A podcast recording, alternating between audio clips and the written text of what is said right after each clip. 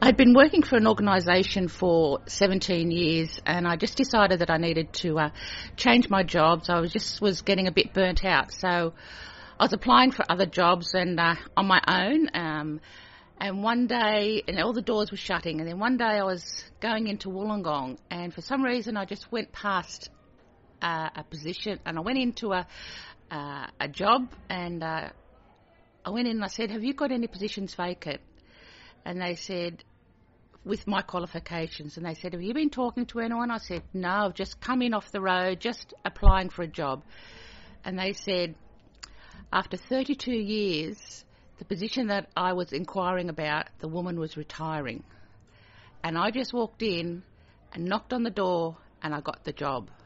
Now, I believe that I was directed by God to go to that job at that time. I was try- applying for other jobs on my own, and God wasn't directing. God directed this job for me to go to.